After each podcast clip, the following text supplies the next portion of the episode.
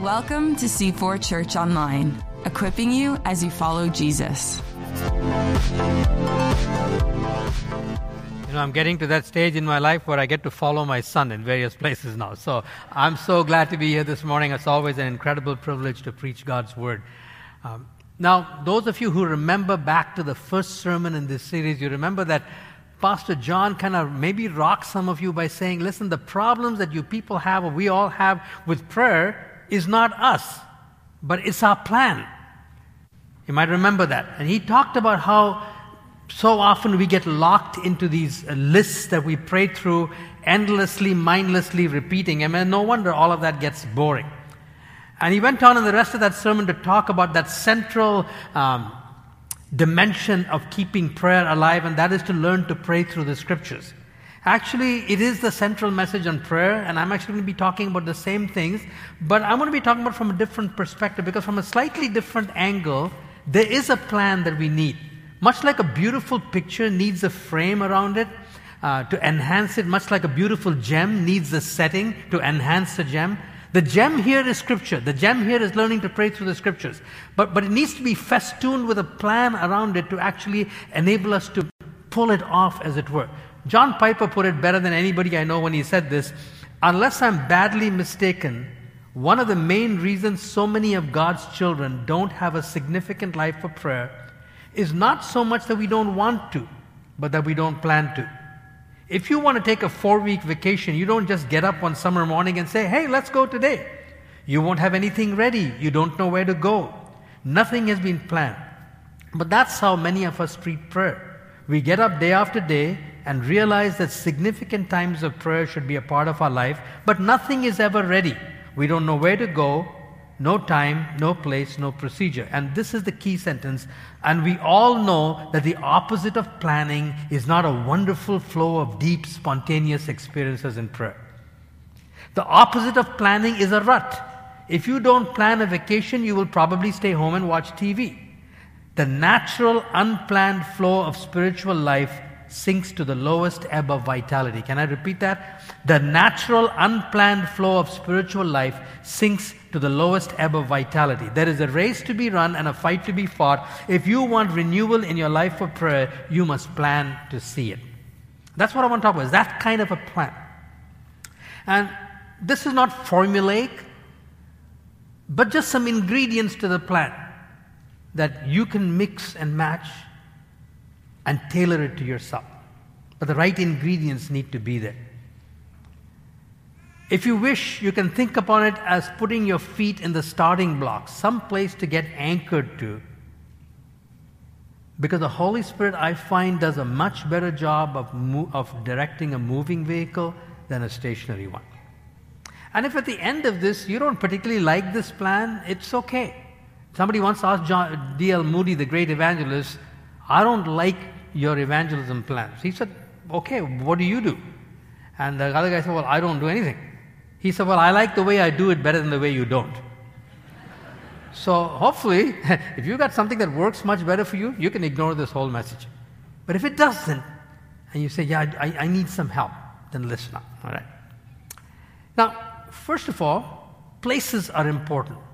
We need to find a quiet place somewhere. Now, maybe not all of us have a canoe that we can get into and get up early in the morning and move to an island and sit down and sit in quiet, you know. We call those vacations, and that's only when the vacations work.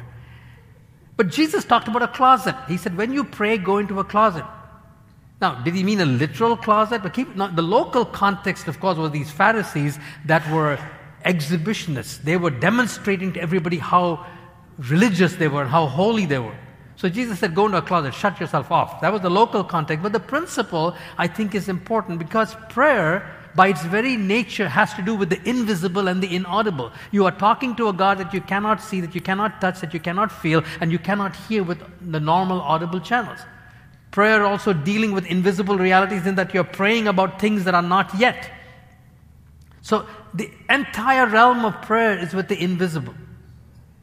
And you and I are incredible creatures of space and time. The visible and the audible have tremendous powers upon us. So the closet, I think, is some way in which we can minimize the impact of the visible and the audible. You can't completely ignore it because the only way you'll do that is to close your eyes. And usually, if I close my eyes, my mind starts wandering. It's a deadly thing to do to close your eyes when you're praying, you know, because usually your mind goes off someplace else. So you have to find some way, some place where you can minimize the visible and the audible. I mean, remember, it was so powerful. I remember one time in the middle of June, I was in my study and my time praying, and all of a sudden I was thinking about Christmas. Now, how does somebody start thinking about Christmas in June? And because I have a mind that is wired to solving problems, I thought, okay, I need to figure out how my mind got there.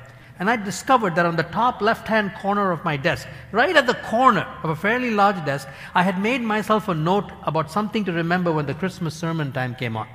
My, the left corner of my eye had caught that one word Christmas and my mind was gone. That's how powerful the visible and the audible are to us. And so we need to find a place where we can minimize the visible and the audible. It'll vary. I was very fortunate. For 36 years, I, I lived in the parsonage right next to the church. So my study was available. I have a young friend of mine when I was training him in this stuff. He used to just get on the highway and get to work an hour earlier and get into his office before anybody ever came.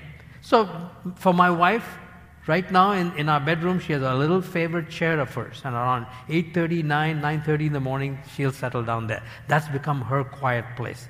One young friend of mine that I used to disciple, he said, The only way I can do it is to set up my table in the corner of my bedroom where I only saw two blank walls and nothing else. Now, others of you may be able to pray outdoors. It never worked for me because when I first started, I tried praying in the car, and that lasted as long as the first red BMW drove by. The power of the visible and the audible once again. Now, as I grew in my journey, I learned to prayer walk a lot. A, there was a nice ravine right next to the Rexdale Alliance Church, and as often as the uh, weather would allow me, I was out there. But it became so familiar, it was no longer a distraction. So, whatever works for you, you need to find a place. It'll slowly become a sacred place. I know we know that today there are no such thing as sacred places as such. God is everywhere, but places where you begin to have an encounter with Him, like when I said goodbye to my ravine after 36 years because we moved, that was sad. It had become a sacred place. I had met God so many times in that place. By the way, going to the same places also reinforces habit. You and I are all creatures of habit. The only question is are you going to be creatures of good habit or bad habit? That's the only choice you have. And so finding a set place has really helped in that way. So think along those lines. Secondly, you need an alert time. Now, we all have this great morning and evening debate. Some of us are called morning people, and others say I'm a useless in the morning and evening people. But you know what? I've discovered something. Everybody is a morning person, but they really want to do something early in the morning. You can't get teenagers out of bed to get to school, but they can sit up all night to buy tickets for a concert. My wife would consider herself not a morning person, but if the grandchildren are coming at 8 o'clock in the morning, she's up at 6.30 getting things ready for them. It doesn't have to do with discipline. The fundamental problem we have is a desire problem, not a discipline problem. The issue, though, is not morning, afternoon, evening. The issue is alertness. So I put it this way choose a time of maximum alertness, unplug the telephone, get rid of your cell phone, put them away someplace. You know, I used to, I regularly would unplug the phones. We didn't have cell phones when my children were growing up at that time, at least I didn't have one. And uh, we would basically unplug the phone in the house during family uh, worship times, and I did the same thing for myself as well. You need to find a place and a time where there's maximum alertness. Now, having said that, there's a couple of principles that you need to put into the mix. The longer you have to wait during a day to postpone an important appointment, the less important it will actually be. So if you say, Yeah, my time alone with God is so important, I'll get to it later, I'll get to it later, after I finish this, after I finish that, you almost certainly will never get to it. Because it is very difficult to maintain a sense of importance and commitment to something that you're continually procrastinating. So I have found from my own practice relatively earlier, the sooner in the day than you can. Because I find, again, because I'm a creature of habit, I'm a creature of the visible and the audible, once I get into the flow of my work for the day, it takes a superhuman effort to stop that and wrench my whole attention back to the invisible and the inaudible. If you're able to do it, that's fine, but uh, it's just a suggestion to keep that in mind. And again, if it is possible, roughly the same, same time slot every day, if your, if your weeks are in fact structured as mine were, that also reinforces habit. But if it doesn't happen, then you just need to vary with, with what your particular schedules are like. But these are a couple of principles that I found helpful a quiet place, and alert time. Now, I think it's also important to set aside a block of time that's effective for your purpose. Now, you can't deduce from Scripture that there's a magical amount of time that we have to pray every day. About the only question Jesus ever asked about prayer that had to do with time was when he found his three disciples sleeping in Gethsemane, he said, Could you not watch with me one hour? But it's very hard to build a theology of prayer on that one question and say we should all be praying for an hour a day. So here are two principles that I have found very helpful. First of all, it needs to be large enough to be meaningful. Uh, way back in the 80s, um, I was invited to speak at a church in Calgary, and this, this church actually did this as a ministry to pastors. Uh, your assignment was to preach on the two Sundays uh, of Calgary Stampede Week. You spoke on the Sunday before and the Sunday after. They gave you a home to live in during the time, tickets to the Calgary Stampede, and they gave you a car. And so it was a good way to spend a week. So my wife and I went there. And so my wife's sister and brother in law were very close to us, said, Hey, why don't you guys join us? We have a car, we have a place to stay. And so we did. And so part of the trip one day was to go up from Banff to Jasper. And if you've driven the Icefields Parkway, it's just a magnificent 193 mile drive, it takes about four to four and a half hours. And we had already booked our hotel in Jasper for the night, so we weren't in any great hurry. And I'd never been to the Rockies before. I was not prepared for what I saw. At every turn of the road, I would just, stand and stop and gawk. I just, you know, Bow Lake, Maligne Canyon. I've never seen anything like that. Every canyon deserved to be explored. And guess what? We had the time. It took us 11 and a half hours to finish that trip. now, on the way back the next day, the plan was to leave at 9 o'clock in the morning because I had an appointment at 5.30 in Calgary that I had to keep. But the ladies got shopping and we didn't leave till 1. So now I only had four and a half hours, and I needed all of that. Do you know that on the way back, every new turn that showed me another glimpse of another mountain was now irritating and boring? Why? Because I wasn't in Calgary yet. And when I finally saw the flatlands of Calgary before me, I was happy. I didn't think much of that experience until months later when I was at my desk studying, actually planning a sermon on prayer. And the Lord just asked me this question. He said, Were the mountains any less beautiful on the way back? Were the canyons any less worthy of exploring? Were the lakes any less worthy of just stopping and looking? No. He said, The only difference was you had time enough on the way up, you had no time on the way down. That's the difference. I've never forgotten that lesson. God, uh, Alan Redpath, the great English preacher, said, God does not lavish his treasures on self satisfied souls. We need time. If you're going to engage with God in a way that the time becomes meaningful, you need block, enough of a block of time. Helmut Thielicke, the German pastor, used to say, Most people find prayer boring, so they only pray five minutes. He said, The problem is, most people find prayer boring because they only pray five minutes. So it needs to be large enough to be meaningful. Now, at the same time, it also has to be small enough to be manageable. You, don't, you can't read Martin Luther's biography, who said once, I normally pray three hours a day, and today I am so busy I need to pray four. You can look at that and say, I'm going to start praying three hours a day from tomorrow. Don't do it because you're going to fail, and now guilt will be added to the other problems that we have. So it kind of needs to be small enough. There's a story in the, in the Old Testament that really has nothing to do with prayer, but illustrates this importance of small enough to be manageable. You remember when Moses sent the 12 spies in first? They were gone for 40 days. They went all the way from Dan to Beersheba. They saw the whole land. They came back and said, This is a land full of milk and honey, and look at all these grapes we're bringing. But, but there are giants in the land. It's too big a task for us. And apart from Caleb and Joshua, the rest of them didn't want to go, and they suffered for 40 years in the wilderness because of that. Well, Joshua, who took over from Moses, looks like he learned a good lesson because when he brought the people back in, he just sent out two spies and he just sent them out to Jericho. And they said, Hey, come back, we can handle this one. It was small enough to be manageable. But that principle applies in prayer as well. So I think the guidelines from my practical experience, this is a, this, we're just building a frame around prayer, is it needs to be large enough to be meaningful. You need to carve it out like you do other appointments and things like that. Now, But still there are some of us who say, but tell me how much, Sundar. well, I can't. I really can't tell you. But I'll give you a guideline, okay?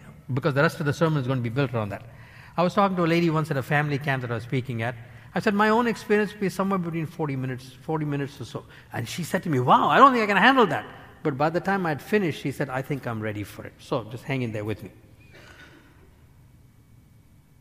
By the way, we haven't started praying yet. Do you notice? we're only thinking about a space, we're only thinking about a time, we're only thinking about a meaningful block of time. That's manageable at the same time. But these, these are practical things. Now, here's one more very practical thing. You gotta, you gotta keep your appointment. It isn't enough to have a place, it isn't enough to have a time, it isn't enough to have a block of time if you don't show up. And that's not easy. Do you know why? Because we have an enemy. We have an enemy who fights us 24 7, and he will oppose prayer before he opposes anything else. In Ephesians chapter 6, that's why Paul talks about wrestling not against flesh and blood, and then he tell, talks about the armor of God. And then what does he say? And pray on all occasions with all kinds of prayer. Prayer is not the seventh weapon, prayer is the means by which every weapon is deployed. And so he will fight it. So to actually get to your place at the time for the appointment is a battle, and you need to think about it in terms of a battle. And so you need, you need some weapons the sword of the Spirit, which is the Word of God. Not only are you going to pray God's Word, like John taught us, and I'm going to be talking about that again, but you need God's Word to get to the point where you're going to pray. Like when I first started, when God first spoke to me about prayerlessness in my life, it was about three years before I became a, a pastor. and I remember uh, my children were young at that time. I used to work for Atomic Energy of Canada. I had to be there at a certain time. We didn't have flex time in those days. You couldn't work from home and all that kind of stuff. You just had to show up at a certain amount of time. And so the only way I could get extra time to pray was to set my alarm clock about an hour earlier. Now, I'm a fairly um, morning per- kind of person. In fact, I'm quite a morning person. However, I also discovered something else. At the moment the alarm goes off, nobody is a morning person.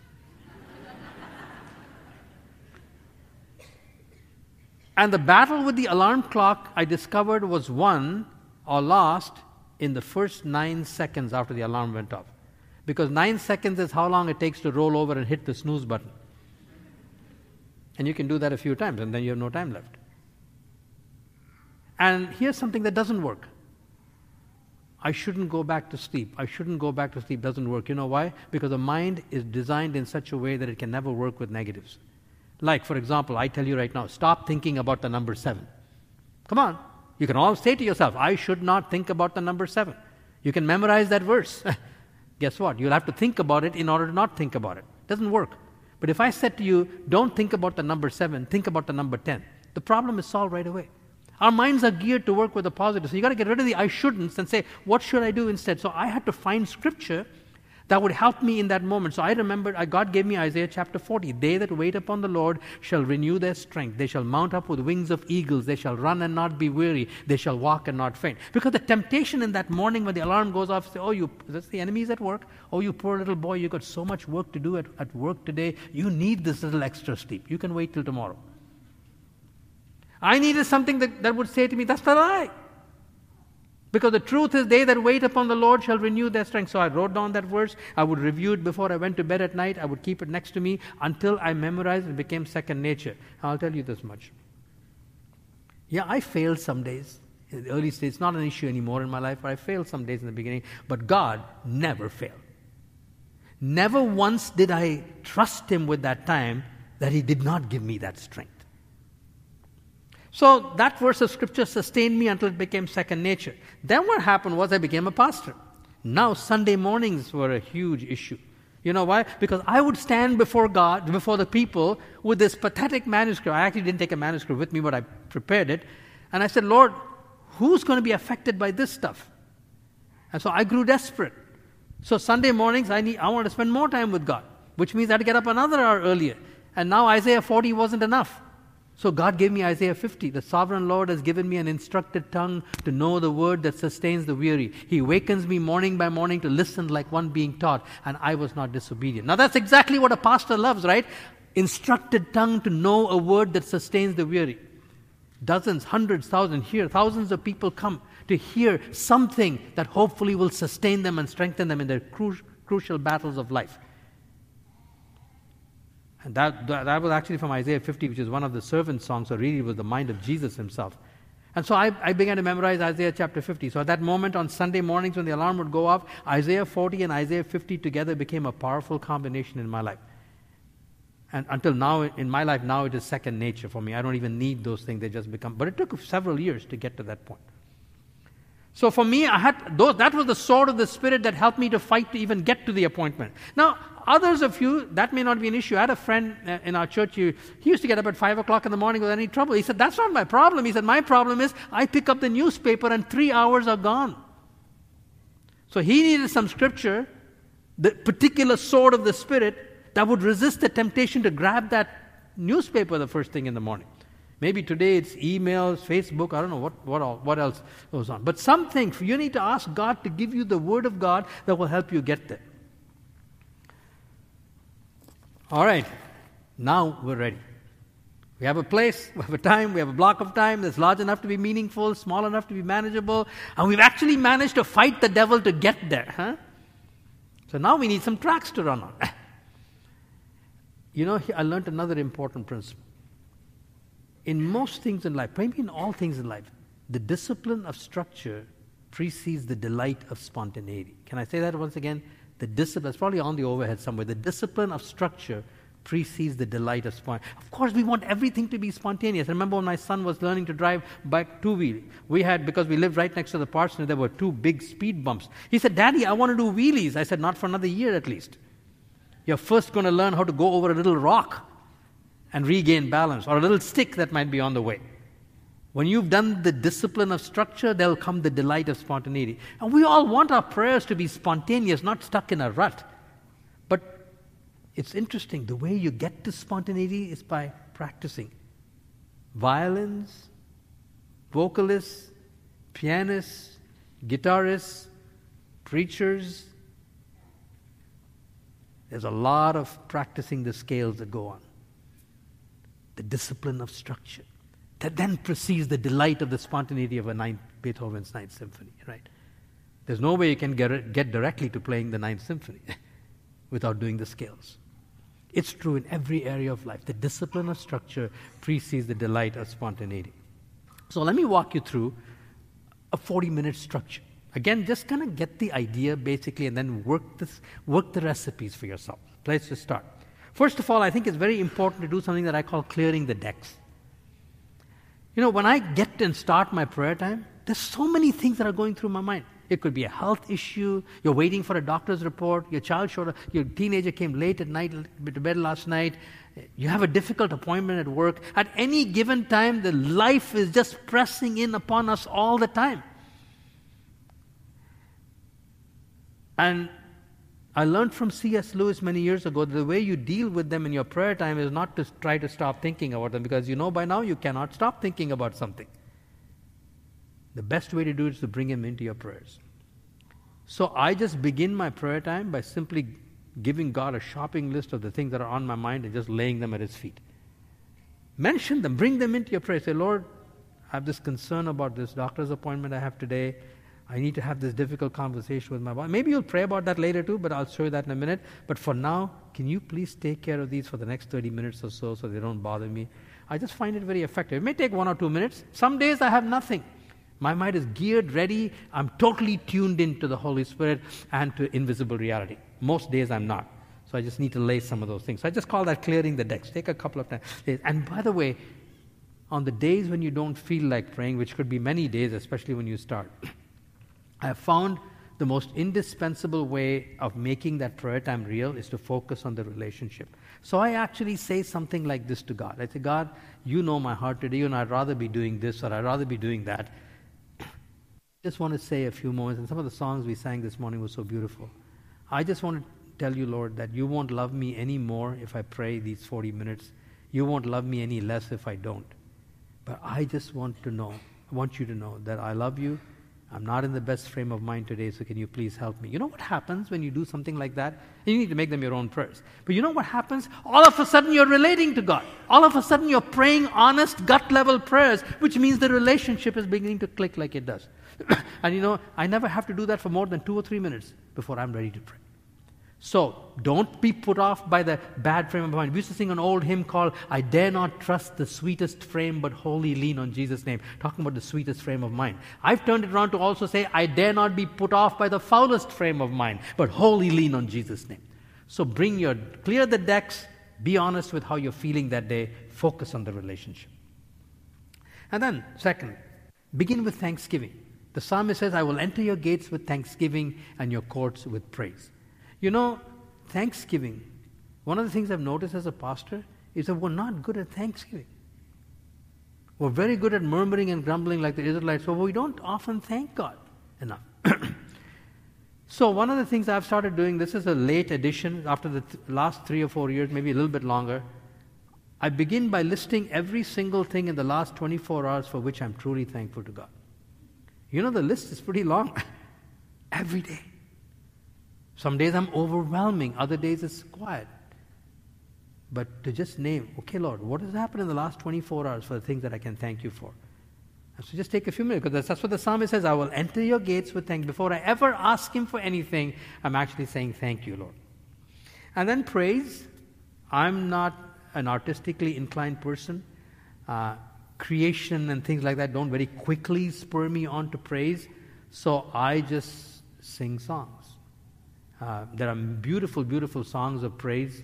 Uh, I grew up in the, with the tradition of hymns. I've probably 40, 50, 60 hymns that I've just kind of memorized. These modern songs, which I love, are much harder for me to sing because I'm not musically inclined, so it's hard for me to carry the melody without a band and stuff like that. But the hymns were written in order to be able to remember very quickly. But whatever works for you, maybe you have them in your, uh, in your little device in there. But I find one or two songs that just completely focus upon God before I've ever asked Him for anything. Because the bigger He gets, the bolder and more faith filled my prayers can be. So, thanksgiving and praise, maybe five minutes or so for that might help you. And then we're going to get into the scriptures right now because, as you learned at the very beginning of this series, the central, central key to prayer is learning to pray scripture back to God. So, reading scripture is very closely connected to prayer. Well, I kind of grew up in read the Bible and pray, and the twain shall never meet. Whereas they were intended to be always together. Now, when you read, you need the Holy Spirit's illumination. So the next thing I do is usually take some time to pray, take a few minutes to pray for the Holy Spirit to open my eyes to read Scripture. Because we're getting to that part right now, and we cannot understand the Bible without the Holy Spirit speaking to us. And every one of us has the, uh, can come confidently into God's presence because it has nothing to do with human intellect. 1 Corinthians chapter 2 says every single Christian has the mind of Jesus Christ. He said, these things my eye has not seen, ear has not heard, the things that God has prepared for those who love Him, but the Holy Spirit has revealed this to our heart. We speak spiritual truth in spiritual words to spiritual men and women who have the mind of Christ. Every single one of you. There is nobody here who needs to say, Well, I can't, you can. You, maybe you won't be a scholar. Maybe you'll never open the, uh, a Greek or a Hebrew lexicon ever in your life. That's not what this is talking about. This is talking about listening to the voice of God speaking it. There isn't one person here who can't do it. By the way, there are young people sitting here, there's no junior Holy Spirit either, you know. We have the same Holy Spirit able to speak to you. Teach your sons and daughters to read and learn. Now, it's also important, I think, to, to have a plan to read the Bible. Read the, read the assigned passage for that day. Now, why is it important, I'm suggesting, to have a Bible reading plan? When I first started teaching this stuff in my church, I remember one young man coming up to me saying, I'm going to do this from tomorrow, Pastor Sundar. I said, okay, that's great. So the next Sunday I met him. I said, hey, David, how's it going? Terrible. I said, what happened? You know, I got down Monday morning, I opened my Bible, I started reading in James, I didn't like what I was reading, I flipped over to the Psalms, I read a couple of Psalms, didn't like that, I closed my Bible and that was it, never went back to it. I have discovered 1984. I wish, to, I wish by the grace of God I taught, taught me this earlier, but 1984 was when I first began reading through the Bible every year. And again, it doesn't have, to be at the speed is not the issue. But so this is now my 33rd or 34th year in reading through the Bible. And so I follow a Bible reading plan that takes me through the Bible once a year. Maybe you can follow one that takes you to the Bible twice a year. Don't care. But you got some plan, and there are oodles and oodles of Bible reading plans that are available on the internet. But find something so that when you get to your place, you're not wasting your time wondering where you're going to read. You just pick up wherever you left off the previous day. And I, can, I cannot tell you the number of times where my assigned passages for the day are the ones that God has spoken to me about. So, ha- have a plan to read the scriptures. And now we are getting to the heart the, the nuts and bolts said, This is the way in which I do what Pastor Mark taught you. It doesn't have to be the only way, but this is the way that helps me. If you already got a good way, you don't need to worry about this. As you read the assigned passages for the day, mark what strikes you at initiating speech and respond accordingly. What do I mean by that? You see, we, are, we so often think of prayer as something we are talking to God and we are initiating. We have a shopping list, we have a prayer list, and this is why these things get boring. And we have an agenda. Those ones we've already laid at the feet of God, remember in the clearing the decks. Prayer was never meant to be initiating speech. Prayer was meant to be answering speech. God initiates and then we respond. God sets the agenda and we respond. So, how do you recognize initiating speech? When do you say, Yeah, God is speaking to me? You know, this is a difficult question, right? Because we all, we all get worried about people who say, God told me, you know, and that's true. But here, uh, let me give you some suggestions on how you might recognize God saying something to you where you can pray back. Uh, these are things that help me. First of all, you might read a passage of scripture or a story that talks about some aspect of God's uh, character. Maybe you're reading in Job. I'm reading in Job these days. Uh, so I think the next slide has the stuff. Maybe you're reading in Job these days, and I'm, I'm reading, and it's all about the sovereignty of God. Job is a spectacular assertion of the sovereignty of God. So I might read a passage that reveals either God's nature or God's work. How can you respond to that? You can respond in praise. Whenever God reveals some aspect of Himself, praise is an appropriate response. Or you could also intercede because you might have a friend, you might have a son, a daughter, yourself, who needs an encounter with that particular kind of God. Maybe who needs to know that God is sovereign. Maybe someone who's lost their job. Or maybe someone who's been treated unjustly and is not being treated justly, and they need to know that God is sovereign. So you could be praising or you could intercede. Both of them would be appropriate responses. You might do both. So there's a response of praise and intercession for a passage that might reveal God's work. Or you might be reading something that reveals a sin in your life. Maybe you're reading in Proverbs about gossip. And all of a sudden the Holy Spirit says to you, You know that prayer request you shared last night over the phone? That wasn't a prayer request, that was gossip. Ah, what do you do when God's, God's word reveals a sin? You don't praise Him then. You don't sing holy, holy, holy. Oh, you might sing that one, but you don't sing some other song. You need to confess. When God speaks something to you about your life, you need to confess that. You need to acknowledge, call it what God calls it, because that's what confession is. Homologia, which means saying the same thing that God says about something. That's the essence of confession. Because we call it a mistake, we call it oversight, we call it I'm tired, we call it but God. We make so many excuses. We need to call it what God calls it, because that's when we get healing. Remember, Psalm 32 says, When I covered up my sin, your hand was heavy upon me. But when I uncovered my sin, you forgave the guilt of my sin. So when, when God's word speaks about a sin, confess it. Or you might find a scripture that gives you a promise. Hebrews chapter 13, verse 20, the benediction. Maybe you're reading something like that, which says, uh, Now may the God of peace that brought forth again from the dead our Lord Jesus Christ, that great shepherd of the sheep, through the blood of the everlasting covenant, equip you with everything good to do his will and work in you what is well pleasing in his sight. What a beautiful uh, promise. That he will work in me what is pleasing to him, and he will equip me to do his will. What can you do with, what can you do with a promise? There are three ways in which you can respond to a promise. Maybe you can pray for faith to believe it because you say, Oh, really, God? My God shall supply all your needs according to his riches. Maybe you're reading in Philippians and you say, Really? Um, you really can meet me at this time of need, Lord. I haven't had a job for six months, where bills are piling up. I just have a hard time believing it. Well, then pray for faith. Faith is the work of the Holy Spirit, it's the fruit of the Spirit in our life. So we can pray. Or maybe you can thank Him because you've recently experienced a wonderful provision. Like when, when we retired, I didn't own a home because we lived in the parsonage. For the, we built equity for the church, and we were happy to do so.